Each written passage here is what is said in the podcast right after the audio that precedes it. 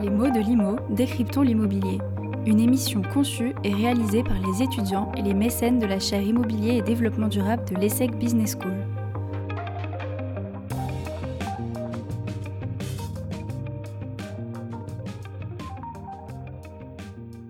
Bonjour à tous et bienvenue dans ce nouveau podcast pédagogique destiné à décrypter l'actualité de l'économie, de la finance et du management de l'immobilier. Cette chronique vous est présentée par Thomas Torres et moi-même, Harry Grant, étudiant de la promotion 2022 de la chaire Immobilier et Développement Durable de l'ESSEC. Nous allons nous intéresser aujourd'hui au concept de corpo working. Différent du coworking, le corpo working ou corporate coworking est un tiers-lieu interne aux locaux de l'entreprise, au sein du siège social comme dans des antennes locales, qui propose des espaces de travail ouverts aux collaborateurs de l'entreprise, que ce soit les employés, les différents départements, les filiales, mais, euh, mais aussi, a fortiori, à des entreprises extérieures. Payés au bureau, ces espaces proposent une alternative plus flexible au beau classique 369 et permettent à l'entreprise locataire d'ajuster sa surface en fonction de l'évolution de son entreprise.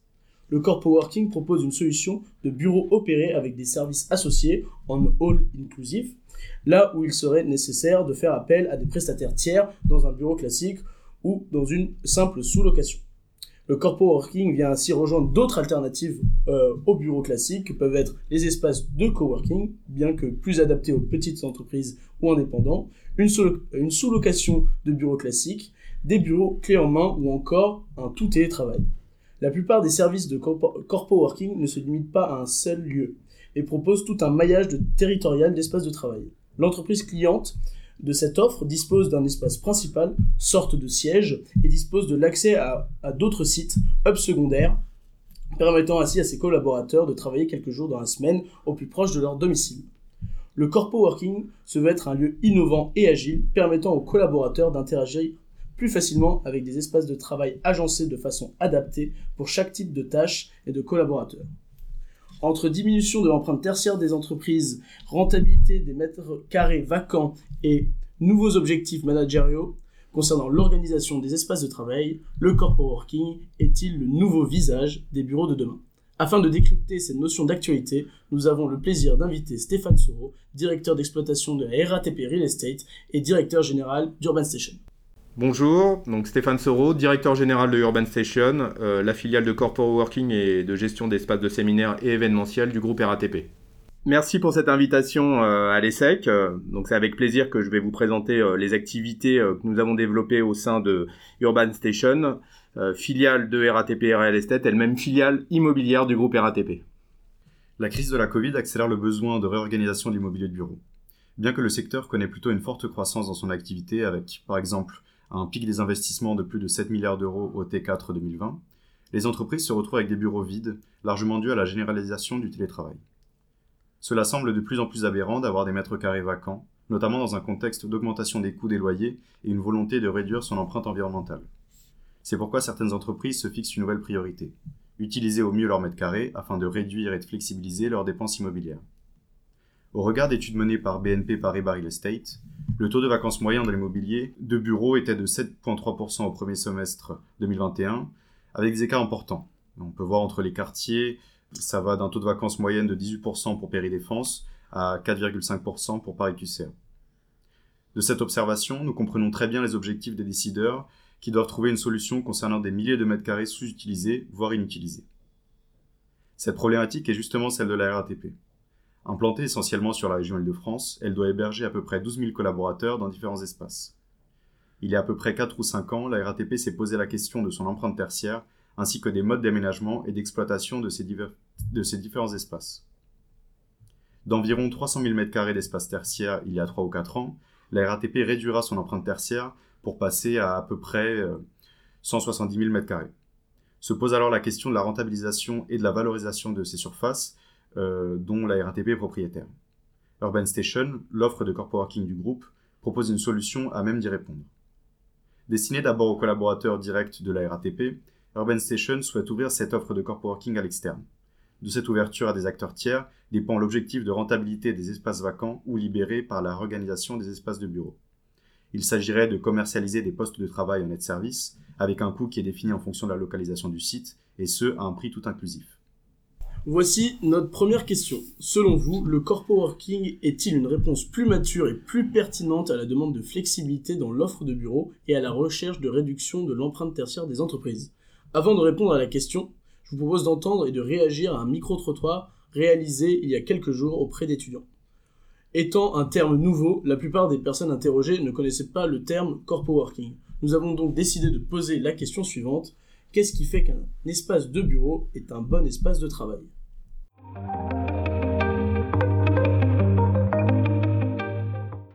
Alors euh, pour moi, le bon espace de travail, c'est avant tout un espace où euh, les collaborateurs euh, peuvent interagir avec très grande facilité et peuvent vraiment travailler en équipe. Donc il est très important pour moi que les box individuelles soient bannies et que les grands espaces avec des grandes tables soit vraiment mis en avant pour que justement euh, on puisse travailler en équipe. Et deuxième partie, pour moi, euh, ce qui est très important dans un espace de travail, c'est qu'il y ait des zones de euh, entre guillemets soft où on travaille pas forcément. on travaille pas forcément, mais justement, on se détend ensemble, on fait des choses en équipe, et ça permet de faire, selon moi, fructifier la, la créativité. C'est un espace d'abord confortable, euh, avec euh, des chaises ergonomiques, euh, des bureaux qui permettent de ne pas avoir mal au dos parce que c'est un vrai problème aujourd'hui.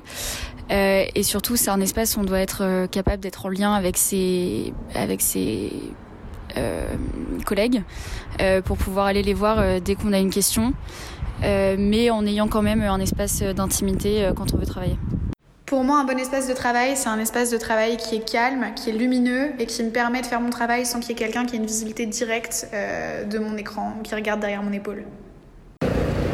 Pour moi, un bureau est un bon espace de travail euh, quand il est d'abord euh, lumineux et quand il est dans un espace généreux pour qu'on puisse y circuler librement et qu'on puisse échanger avec d'autres collègues. Ensuite, euh, à mon avis, il faut qu'il y ait un mobilier euh, assez qualitatif puisque c'est un endroit où on reste quand même euh, assis une grosse partie de la journée, donc il faut que, que l'assise soit assez confortable. Et enfin, j'ajouterai le fait qu'il y ait sur le bureau des plantes ou des œuvres d'art ou des choses euh, qui rendent un peu le, bureau euh, personnel et où on peut se sentir, euh, enfin sentir qu'on a approprié cet espace. Pour moi, un bon espace de travail, c'est un endroit où il y a une bonne lumière naturelle et où on peut travailler dans un endroit un peu isolé où on peut se concentrer. mais après, c'est aussi un endroit où il y a des espaces de travail communs pour pouvoir échanger avec les autres. Alors avant de répondre à votre question, euh, il faut d'abord, euh, selon nous, euh, définir ce qui est véritablement pour nous le, corpo working. Donc pendant de nombreuses années, les entreprises et les grands groupes ont développé des espaces de travail en essayant de se concentrer bien sûr sur la qualité de service qui pouvait être délivré dans leur espace de travail. Et puis parallèlement à cela, c'est développer les espaces connus maintenant de, de coworking. qui eux favorisaient davantage les espaces communs où pouvaient en fin de compte, euh, se développer la sérendipité entre les différents occupants euh, de l'immeuble, euh, mais qui, en, termes de position de travail et en termes d'espace véritablement où les collaborateurs devaient travailler, était assez pauvre. Donc la réflexion qu'on a menée, c'était à la fois continuer à garder un standing et une ergonomie appliquée aux espaces de travail, tout en prenant le meilleur des espaces de coworking, et en l'occurrence l'ensemble des espaces communs. Donc le principe, euh, c'est ce qu'a mené le groupe RATP. La grande réflexion qu'on a d'abord menée, c'est une réflexion sur euh, quelles étaient les tâches que pouvaient être réalisées par les différents collaborateurs et selon leur profil pendant toute une journée. Et avant de se lancer dans le modèle de corpo working, on a d'abord mis en place en réalité une charte d'aménagement qui permettait de répondre aux attendus euh, des différents collaborateurs selon les tâches qui devaient être réalisées. C'est ce qu'on a dénommé chez nous d'abord les espaces dits dynamiques. Donc des postes de travail très formels, des benches classiques, ergonomiques, euh, qui permettent d'avoir des positions assis debout où le collaborateur va pouvoir réaliser des tâches administratives, des tâches de concentration, des tâches euh, sur son ordinateur. Après, un collaborateur, la plupart du temps, bien sûr, il va devoir se réunir. Donc, c'est un développement également de nombreuses salles de réunion ou de positions de table projet sur lesquelles, en fin de compte, il va pouvoir y avoir de l'échange entre les collaborateurs. Et puis, le collaborateur, il a besoin aussi de créer. Donc, on a créé des espaces spécifiques d'idéation où euh, globalement on peut mettre en œuvre euh, des opérations de management visuel, des opérations d'échange, des opérations euh, diverses, évaluées, diverses et variées, pardon, où les collaborateurs pourront se, repositionner. Avec le Covid et avec le télétravail et avec la digitalisation également des différents espaces, on a développé également, bien sûr, dans l'ensemble de nos salles de réunion, des possibilités de mener à la fois des réunions hybrides avec des gens qui seraient présents et des gens qui seraient sur euh, d'autres sites. Donc le corpo working est-il une réponse plus mature et plus pertinente à la demande de flexibilité? Donc c'est pas tant le corpo working qui est une, réponse à ces besoins de flexibilité, c'est véritablement l'aménagement des locaux euh, qui va être planifié sur un immeuble. Encore une fois, le corpo working vise à prendre en compte l'ensemble de ces éléments euh, contrairement au coworking qui a plutôt tendance, je dirais, à euh, mettre en place euh, des postes de travail pas forcément ergonomiques et qui va davantage répondre en fin de compte à des besoins de flexibilité pour des vraiment très petites entreprises, éventuellement des startups qui doivent vouloir évoluer leur personnel très rapidement ou des auto-entrepreneurs qui ont besoin justement de retrouver un lieu. Le corpo working s'adresse à un autre type de population, des entreprises qui seraient davantage de, taille plus importante et qui chercheraient davantage euh, de flexibilité dans l'utilisation globale de leur surface. Donc le principe de la mise en place de ces espaces dynamiques permet en réalité cette rationalisation euh, de l'empreinte tertiaire et permet euh, d'optimiser en fin de compte les mètres carrés utilisés. Alors, on a entendu parler de ce qu'on appelle aussi, en plus des espaces dynamiques, du flex office. Donc, c'est le fait qu'un poste de travail n'est plus forcément attribué à un collaborateur, c'est ça, le grand changement, il est également là, c'est que le taux d'utilisation moyen des mètres carrés de bureau euh, avant crise était d'environ 60 à 70% de taux d'utilisation réel. Du fait des congés, de la maladie, euh, mais éventuellement également des rendez-vous à l'externe. Euh, le constat qui a été fait globalement sur l'ensemble du patrimoine tertiaire, c'est que les espaces tertiaires étaient souvent sous-utilisés. Quand je vous parle d'un ratio de 60%, c'est le ratio qui nous a servi euh, pour essayer de calculer le ratio de flexibilisation qu'on pouvait opérer sur nos postes de travail, et c'est ce qui nous a permis en réalité d'optimiser euh, l'empreinte tertiaire. Mais encore une fois, euh, si on opère simplement, on garde les anciens modes de bureau et qu'on opère cette flexibilisation, ça ne marche pas. Bien sûr, c'est une modification totale et entière de l'ensemble de l'immobilier pour le rendre plus digital, pour le rendre euh, plus agréable et pour permettre également aux collaborateurs de se sentir bien dans leur locaux de travail. Dans les interviews là, qui sont passées euh, juste précédemment, euh, était mis l'accent sur le fait que les gens vont vouloir revenir au travail pour se retrouver. Le travail, c'est véritablement un collectif, c'est un lieu où les gens vont devoir et vouloir se retrouver. Et c'est pour ça que dans nos espaces euh, Urban Station, on offre bien sûr des espaces euh, de convivialité euh, et des espaces d'échange majeurs. Donc à chaque niveau, on va retrouver des lieux où les collaborateurs vont pouvoir se retrouver, les gens d'une même équipe. Mais on va offrir également tout un tas de services, parce que c'est ça aussi qui, qui change par rapport aux anciens bureaux. C'est tous les services qu'on va pouvoir offrir sur l'immeuble. C'est-à-dire euh, des cafés work, des salles de sport, euh, des salles sur lesquelles euh, les collaborateurs vont pouvoir se, reposer, se concentrer, tout un tas d'espaces qui vont véritablement changer la manière d'appréhender les espaces de travail. Donc le corpo working en tant que tel est une offre qui va permettre, oui, de flexibiliser l'offre de bureau. Donc cette question, cette première question, on peut répondre par la positive. Euh, est-ce que globalement ce modèle sera le modèle majoritaire?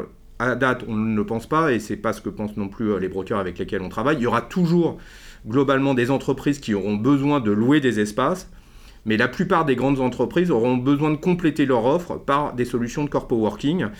Euh, justement pour faire face à leur pic d'activité ou à leur baisse d'activité et donc de flexibiliser une partie de leur immobilier.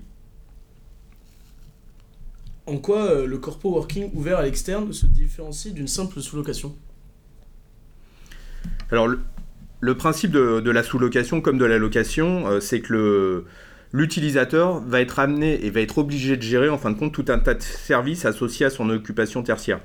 Donc le simple fait de payer son loyer, euh, d'être en relation avec son syndic, mais au-delà de ça, gérer les, les services de base qui vont devoir être prestés euh, sur les surfaces qu'il utilise. C'est tout bête, c'est la propreté, éventuellement l'accueil en fonction de la surface qu'il sera amené à réaliser, potentiellement la sécurité, la sûreté, les maintenances qui sont liées euh, aux locataires et ou aux sous-locataires.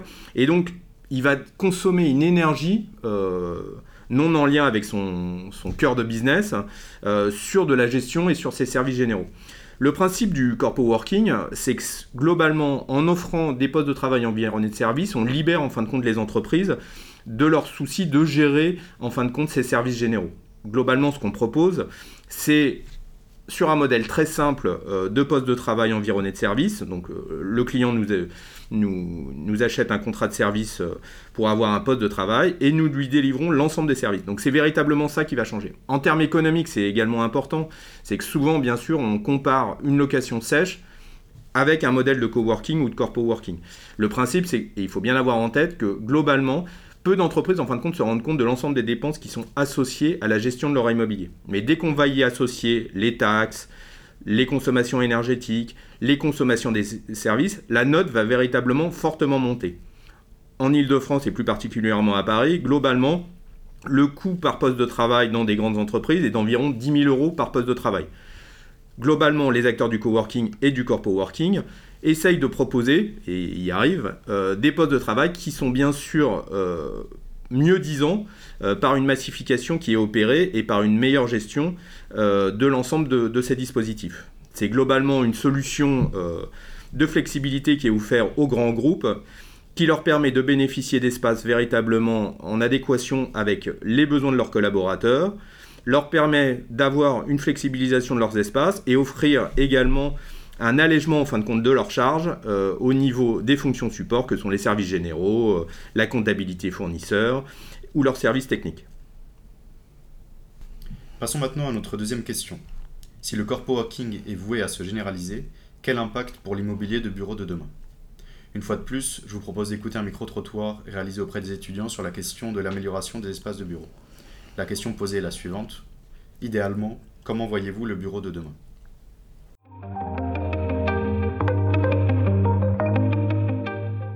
Alors pour moi, le bureau de demain n'existe pas pour la simple et même raison que le Covid a selon moi mis un terme définitif au bureau en présentiel. La preuve étant que certaines grandes entreprises comme Facebook envisagent euh, déjà d'instaurer un télétravail définitif euh, et de ne pas revenir au travail en présentiel. Et euh, je le vois, je vois surtout le bureau de demain comme des espaces de coworking dispatchés un peu ça et là dans un pays et qui permettent à des collaborateurs de décider eux-mêmes de leur lieu de travail euh, de façon plus flexible afin d'être euh, en adéquation avec leur lieu de travail et leur lieu, enfin surtout leur domicile. Euh, avec la crise de la Covid, on s'est rendu compte que le fait d'être en télétravail, ou en tout cas de pouvoir travailler pas très loin de chez soi, c'était un vrai plus. Donc je pense que ce sera un endroit où on pourra aller travailler sans faire trop de temps de transport ou de trajet, ce qui permettra d'améliorer la productivité. Pour moi, le bureau de demain, c'est un bureau qui apporte une flexibilité en termes de télétravail, mais où il y a une vraie visibilité sur la présence des collègues sur le site. Je ne sais pas si je vois euh, le bureau de demain vraiment différent d'aujourd'hui. Pour moi, le, bureau idéal, c'est se résumer peut-être juste euh, au fait que l'employeur euh, laisse le choix aux employés de décider de là où ils veulent travailler, que ce soit de chez eux, que ce soit dans un un espace de coworking ou euh, un intermédiaire qui serait euh, des bureaux personnels. Mais en tout cas, pour moi, ça doit rester un lieu d'échange et de partage. En fait, le bureau idéal, c'est un bureau où tu es content d'aller. Aujourd'hui, on travaille beaucoup euh, par petits groupes, quelquefois. Et quelquefois, tu dois travailler seul. Quelquefois, tu dois travailler juste avec une personne. Et en fait, peut-être que ce qui pourrait être intéressant dans le bureau de demain, c'est juste de se dire que c'est des espaces qui vont correspondre à ce que tu dois faire à ce moment donné pour une tâche. Et tu vas travailler dans un bureau qui répond à ton besoin. Et en fait, je me dis peut-être que tu es plus efficace en faisant comme ça, plutôt que par exemple être à ta place dans un open space à côté de jamais la bonne personne. Si tu as une question, il faut aller voir la personne à l'autre bout de l'open space ou lui écrire sur Teams. En fait, tu peux te la créer en ayant un espace de travail que tu peux un peu réservé pour la durée de ta tâche en étant sûr que euh, tu as les gens qui te sont importants autour de toi à ce moment donné.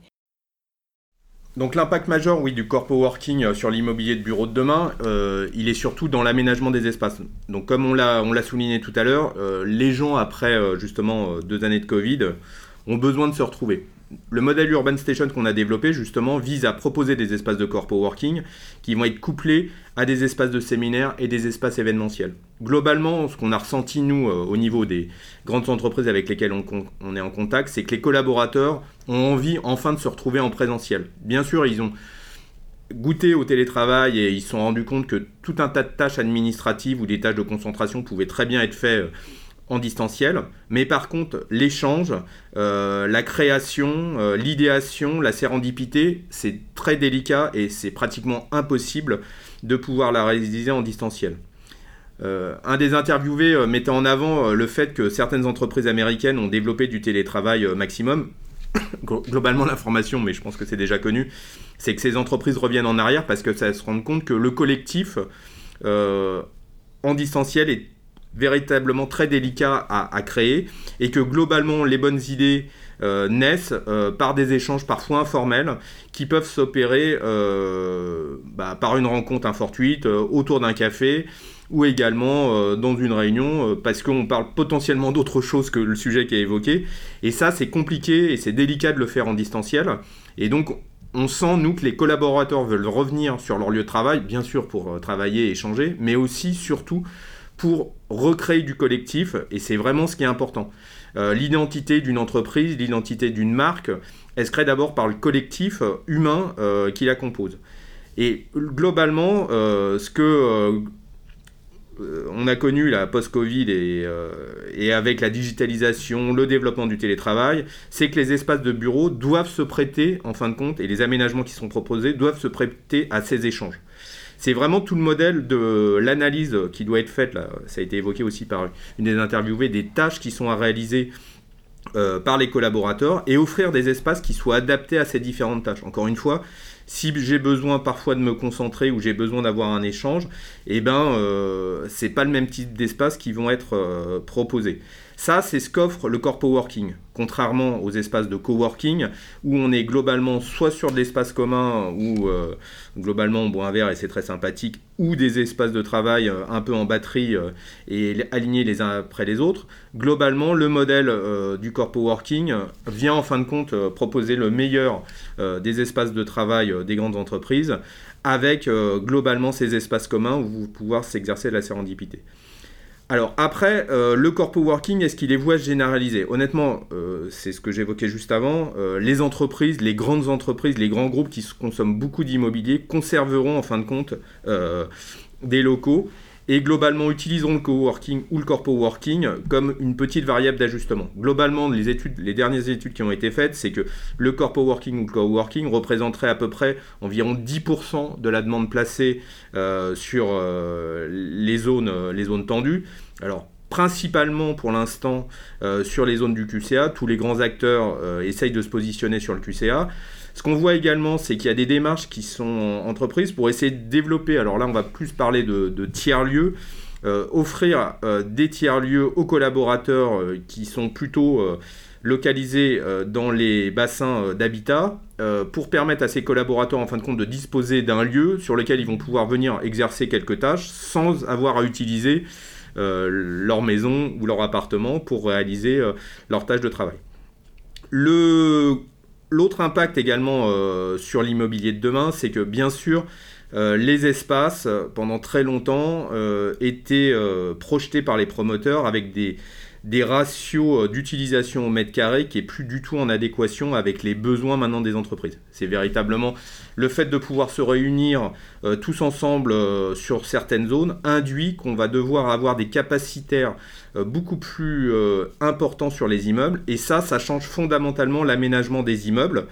Avant, euh, dans les années 70, on était pratiquement avec des ratios de 20 euh, mètres carrés par occupant. De plus en plus, là, on optimise en fin de compte l'utilisation des mètres carrés par occupant. Et donc, les aménagements sous-jacents, je pense par exemple aux issues de secours, à la ventilation, au nombre de sanitaires, donc tout ce qui va être permettre d'être conforme au corps du travail, euh, sont totalement adaptés et devront être adaptés en fin de compte à ces nouveaux usages. Encore une fois, quand je me réunis dans une salle où je peux accueillir une centaine de personnes d'un coup, une cinquantaine ou plusieurs réunions de 20 personnes, bah, j'ai un taux d'utilisation d'un étage qui est beaucoup plus important que dans le cas même d'un open space où j'ai simplement un poste de travail, des postes de travail qui sont mis en batterie le taux d'utilisation est différent et donc forcément les aménagements qui vont être proposés par les promoteurs ou les propriétaires vont devoir s'adapter aussi à ces nouveaux usages.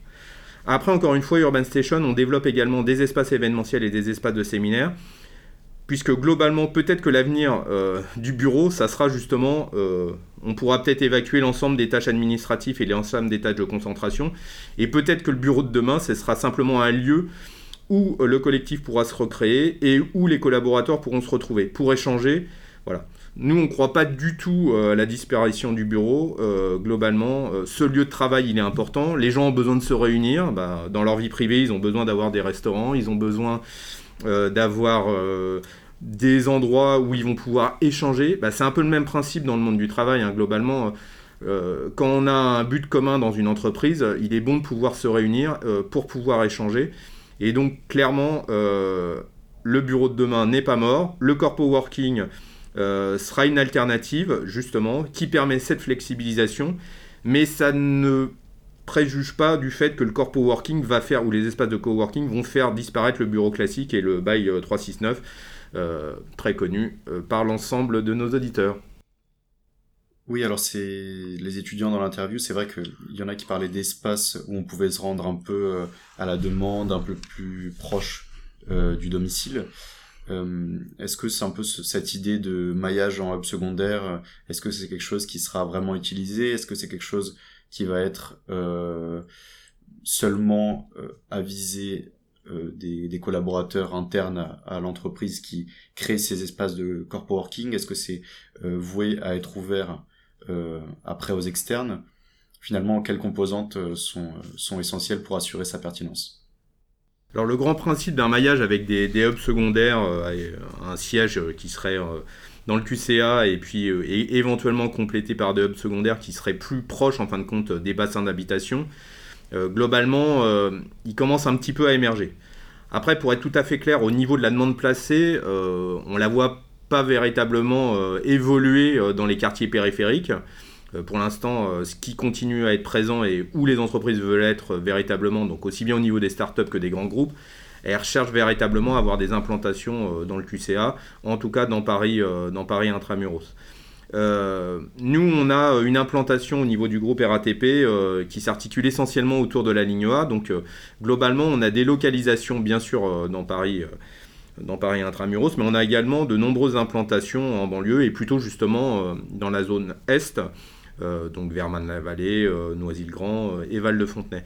C'est des zones qui sont amenées à se développer. Val-de-Fontenay, par exemple, qui est assez proche en fin de compte et assez bien desservi, qui va l'être davantage, qui pourrait en fin de compte permettre des implantations secondaires et permettre en fin de compte aux collaborateurs de ne pas avoir forcément à se rendre à la défense ou, ou dans le QCA et permettrait en fin de compte euh, des déplacements euh, réduits euh, en offrant des positionnements de travail. Donc nous, en termes d'implantation, on va jusqu'à Noisy-le-Grand, ce qui est un petit peu différent justement de tous les autres coworkers qui sont essentiellement concentrés sur, sur le QCA ou sur les quartiers, je dirais, tendance de Paris intramuros.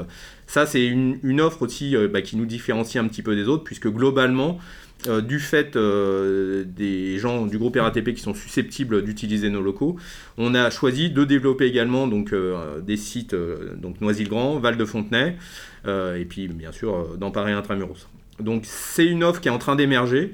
il y a également des acteurs digitaux qui essayent en fin de compte avec l'ensemble des grands propriétaires de mutualiser justement certaines surfaces vacantes et proposent sur un modèle plus de coworking, là je vais appeler ça comme ça, euh, qui est des formes d'échange en fin de compte de, bureaux libres. Donc ça peut être tel ou tel grand groupe qui dispose de locaux sur telle ou telle zone géographique, alors plutôt en première ou en deuxième couronne, et qui vont ouvrir ces bureaux en fin de compte à un collectif, et euh, ces bureaux vont être partagés euh, globalement entre des différents collaborateurs de ces différents usages.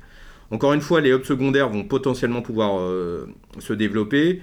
Le hub principal et donc le siège ou ce qui assurera la fonction siège ou, le lieu principal où les collaborateurs vont pouvoir se retrouver, c'est ces lieux-là bah, qui vont également fortement évoluer. Euh, après, c'est compliqué à modéliser euh, d'un point de vue économique, euh, puisque globalement, la demande, elle n'est pas énorme, et globalement, elle est très, elle est très diffuse. donc, trouver un modèle économique autour de, petits lieux où les collaborateurs pourraient se retrouver sans être subventionnés par telle ou telle mairie, nous paraît un petit peu complexe à mettre en œuvre. Donc, globalement, nous, on s'est plutôt concentré donc, sur des on est plutôt sur des gros immeubles, hein, c'est ce qui nous différencie également euh, des acteurs du, coworking, euh, puisque la maison de la RATP qu'on a transformée totalement en modèle Urban Station, ça permet d'accueillir plus de 3000 collaborateurs. Euh, présents simultanément sur l'immeuble. Ça va permettre, avec la flexibilisation, globalement d'inscrire à peu près 4000 collaborateurs sur l'immeuble. On a un immeuble pareil de 30 000 m2 à Val-de-Fontenay, sur lequel on va accueillir également à peu près 3000 collaborateurs. Euh, donc c'est des endroits euh, qui sont ouverts, qui sont plus proches des bassins d'habitation.